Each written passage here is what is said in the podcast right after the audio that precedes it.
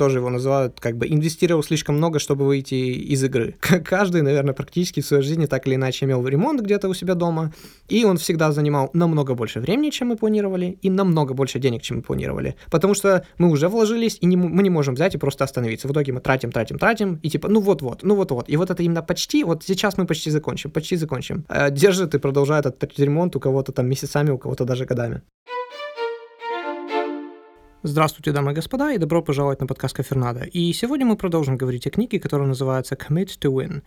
И коммитмент, как мы уже говорили в прошлый раз, это приверженность чему-то или взять на себя обязательства и так далее. И если до этого мы говорили, что такое treasures and troubles, то есть какие-то награды и, соответственно, какие-то негативные стороны и минусы, то в этот раз мы поговорим о том, что такое выбор или альтернатива, и, соответственно, вклады, наши инвестиции, которые не менее, а возможно даже более важны. Наслаждайтесь.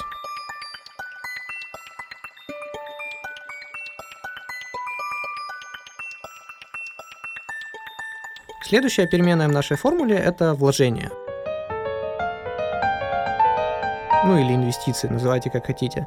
А, то есть это может быть, как я сказал, деньгами, временем, эмоциями, да чем угодно. Ну то есть когда мы э, психологически, возможно, во что-то вкладываемся, это все считается вложениями, и они влияют на силу нашего вот этого коммитмента, насколько мы будем привержены и посвящены какому-то делу. Это одна из причин, кстати, почему на всех телепередачах так любят проводить вот эти смс-голосования и прочее. То есть когда мы уже настолько привыкли психологически привязаны к какому-то человеку, то мы готовы за него заплатить. И самое смешное, чем больше, ну как, если мы заплатили один раз за человека, чтобы проголосовать, и он начинает проигрывать или еще что-то, то мы начинаем платить еще и еще больше, потому что, ну как, мы уже настолько привязаны, и мы уже столько заплатили, что, блин, ну мы же должны, типа, теперь дальше его вытянуть. И мы настолько сильно становимся привязанными просто потому, что мы столько сильно уже в него вложили. Если ты потихоньку-потихоньку вкладываешь, то ты будешь наращивать коммитмент. Если ты не будешь делать вообще ничего, то ты будешь его постепенно терять.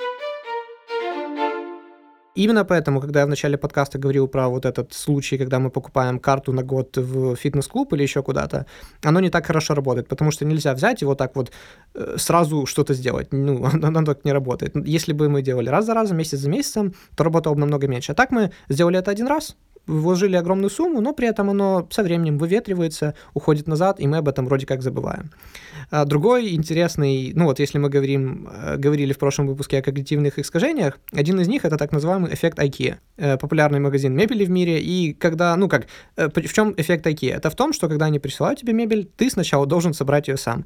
И как бы ты это плохо не сделал, Дело в том, что когда ты уже сделал это сам, и ты собрал это своими руками, ты потратил, ну, деньги ты потратил на это, это одно, как бы, но ты еще потратил кучу своего времени, сил, и, как бы, возможно, мыслительной деятельности для этого тоже нужно немало, чтобы в инструкциях их разобраться. Ты будешь эту табуретку уже так ценить, так думать, что, блин, типа, это лучшая табуретка в мире, просто потому что я сам собрал, и я столько в нее вложил, что ты ее уже не отдашь, не продашь и не обменяешь и так далее. Это, как бы, есть ну, суть эффекта IKEA, и она проявляется во многих других вещах, просто именно за счет того, сколько мы времени или денег инвестировали во что-то. В книге описывается интересный эксперимент, так называемый эксперимент со словарем. В чем его суть? То есть садили людей в небольшую комнатку, давали им кроссворд на 10 слов и говорили, что вот если вы решите этот кроссворд быстрее, чем за 3 минуты, то мы вам дадим джекпот, грубо говоря, там 30 долларов.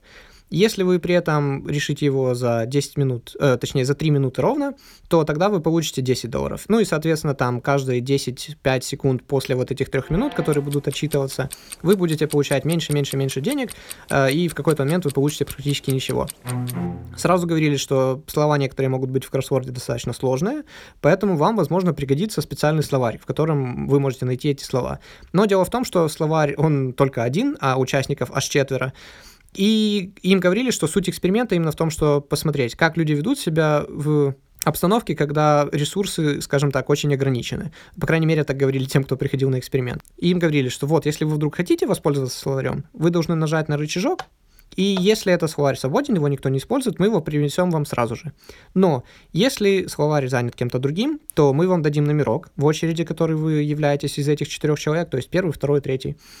И дело в том, что пока вы ждете в очереди, пока у вас есть вот этот номерок, вы не можете больше разгадывать э, кроссворд. Но при этом, если вы считаете, что вы не хотите больше в этой очереди стоять, вы лучше будете как без словаря пытаться решить э, кроссворд, вы можете позвать нас опять, отдать нам обратно номерок, э, взять и продолжать решать свой кроссворд, но дело в том, что место в очереди вы тогда уже потеряете. Я понимаю, что звучит, возможно, немного запутанно, но я думаю, вы поймете, в чем суть.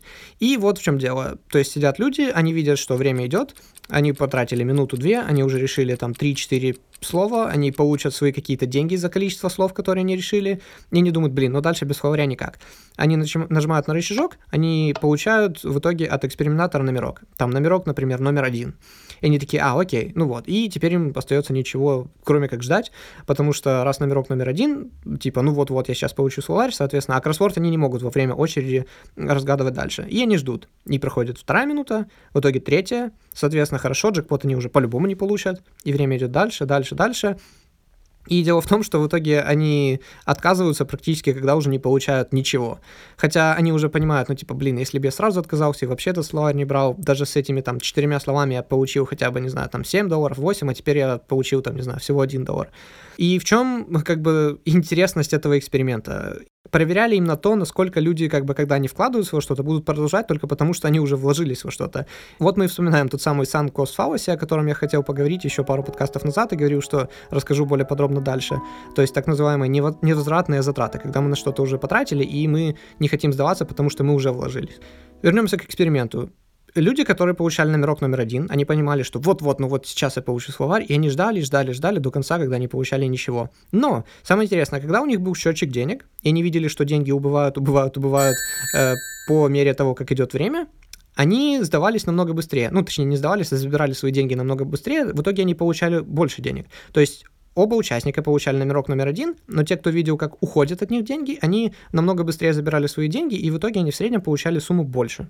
Ну, что еще интереснее, те, кому давали номерок номер три, они понимали, типа, блин, я самый последний в очереди, не факт, что этот словарь вообще получу. В итоге они пытались решить этот кроссворд, ну, как бы они практически сразу отдавали этот номерок обратно, они не ждали даже своей очереди, пытались решить своими силами и отдавали этот кроссворд намного-намного раньше, и в итоге они получали намного больше денег, чем все остальные, кто пытался ждать э, в очереди. Ну, как вы уже поняли, суть эксперимента в том, что этот человек был всего один, не было никакой очереди, не было никакого словаря, все было запланировано изначально, что никому ни, как бы никогда ничего не дадут.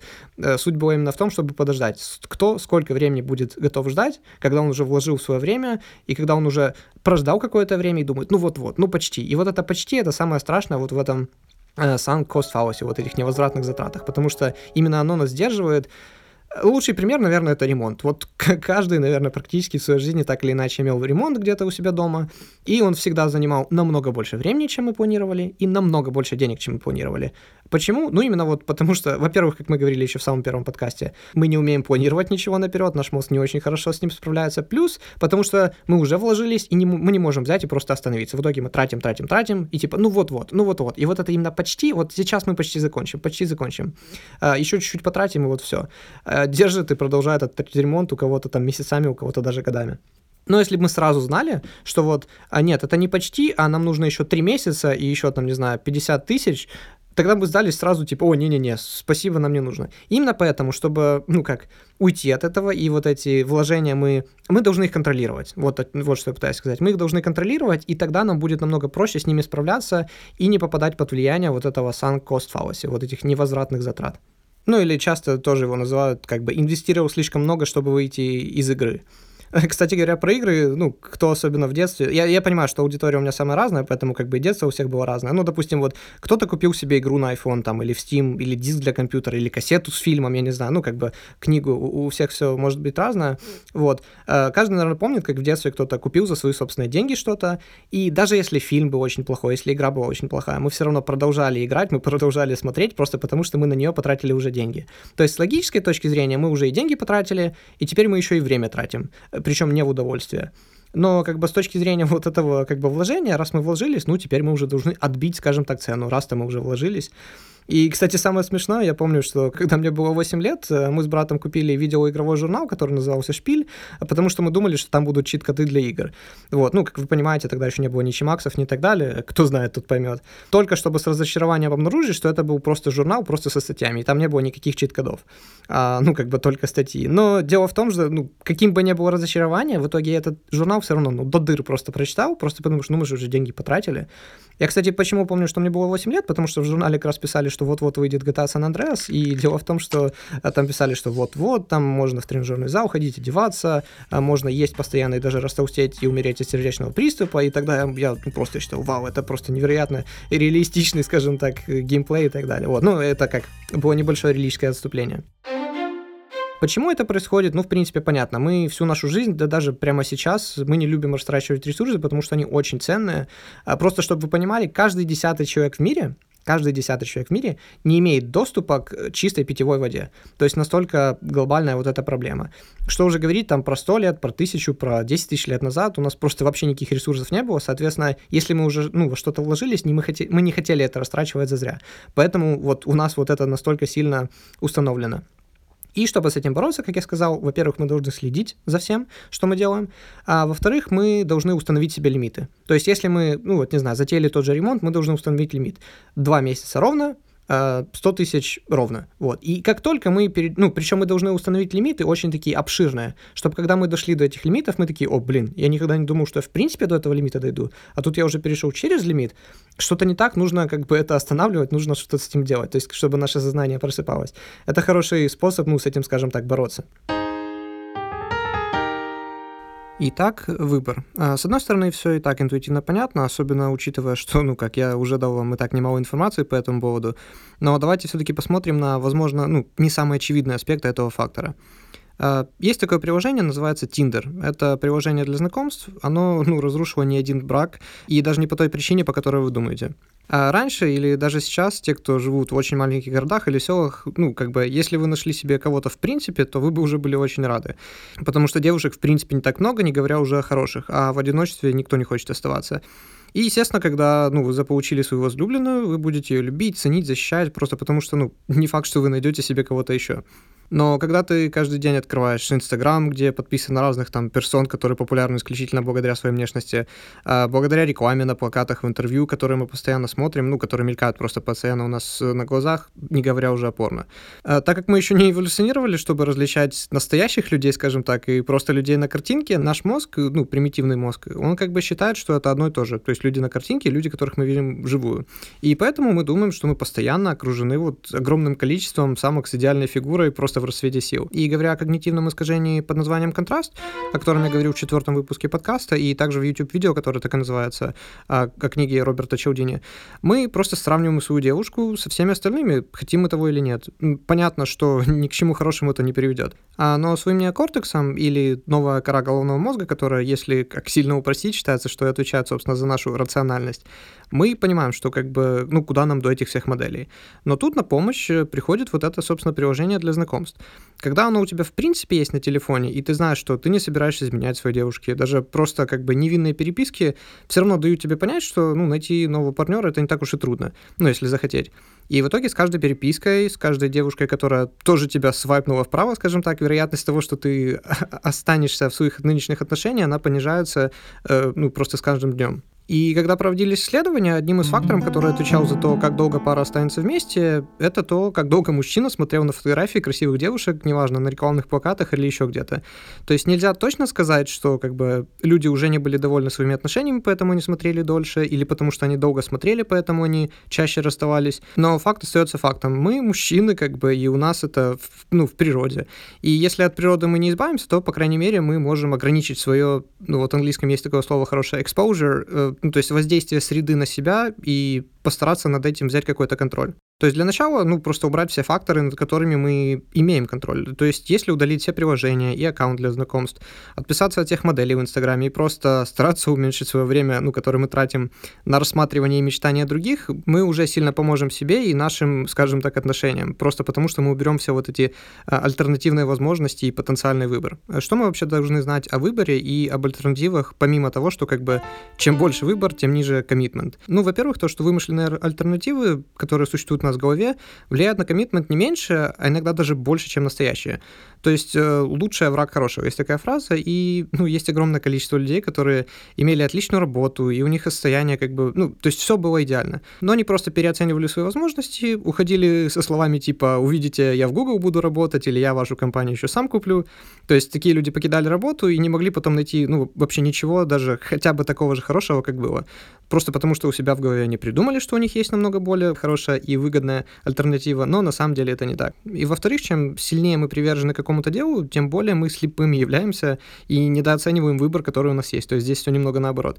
А я уверен, каждый из нас в тот или иной момент в жизни как бы оставался в отношениях намного дольше, чем мы должны были. А, Причем понятно, что в первую очередь я говорю про романтические отношения, но как бы друзья и так далее, родственники, это тоже все включается именно сюда, которые постоянно вас ну, тянут только вниз, и мы давно должны были с ними ограничить общение, но почему-то этого до сих пор не сделали. То есть часто мы это не делаем просто перед страхом неизвестности и как бы другом когнитивном искажении, которое называется scarcity. Опять же, одним русским словом его трудно перевести, но что-то вроде ограниченности или дефицита. То есть, э, чем меньше кого-то материала, тем ценнее он для нас ну, считается. Э, грубо говоря, там чистая питьевая вода у вас дома ну, не стоит вам вообще ничего. А такая же вода в каких-то бедных странах Африки просто на вес золота.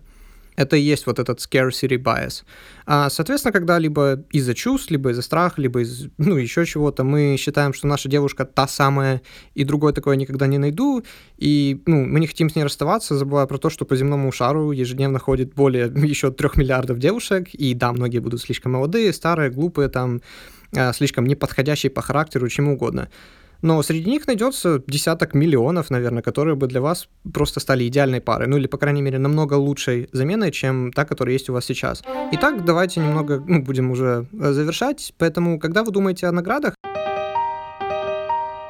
а, подумайте, что для вас является наградой, и увеличьте их. Найдите проблемы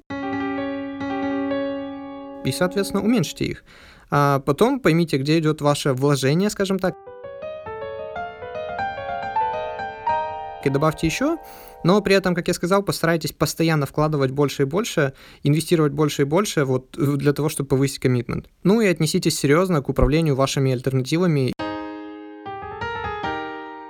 и постарайтесь лишний раз даже мысленно о них не думать, извините за тавтологию. А также я на YouTube добавил новое видео, в котором я говорю о том, почему браки распадаются намного чаще, если пара жила вместе перед свадьбой. То есть, когда люди съезжаются, просто живут вместе, потом женятся, а, они намного чаще статистически разводятся после этого. Почему это так, вы можете узнать на моем YouTube-канале, который так называется Александр Ханов. Там, как я говорил, дополнение к каждой книге еще есть, то или небольшое. Я всегда стараюсь делать контент настолько разным, насколько это возможно. И в следующем выпуске мы поговорим о книге «Святой серфингист и директор» автора Робин Шарма. Он также написал книгу, о которой вы наверняка слышали, «Монах, который продал свой Феррари». А дело в том, что «Святой серфингист и директор» была была именно первая книга от этого автора, которую я прочитал. И не могу сказать, что впоследствии монах э, ну, с Феррари меня, в принципе, впечатлил. А книга рассказывает о том, как быть успешным в обществе, как не передавая себя и не перетворяясь постоянно кем-то другим, просто быть а, ну, тем, кем бы тебя приняли. Ну и в следующем выпуске я делюсь э, многими личными историями и опытом. Э, будет интересно. Подписывайтесь на этот подкаст, раз уж вы дослушали до самого конца, за что, кстати, спасибо вам большое. Оставайте также ревью, подписывайтесь на мой инстаграм Кафернадо, твиттер Кафернадо, задавайте вопросы, всем буду рад. ВКонтакте и YouTube Ханов Александр, и до следующей встречи.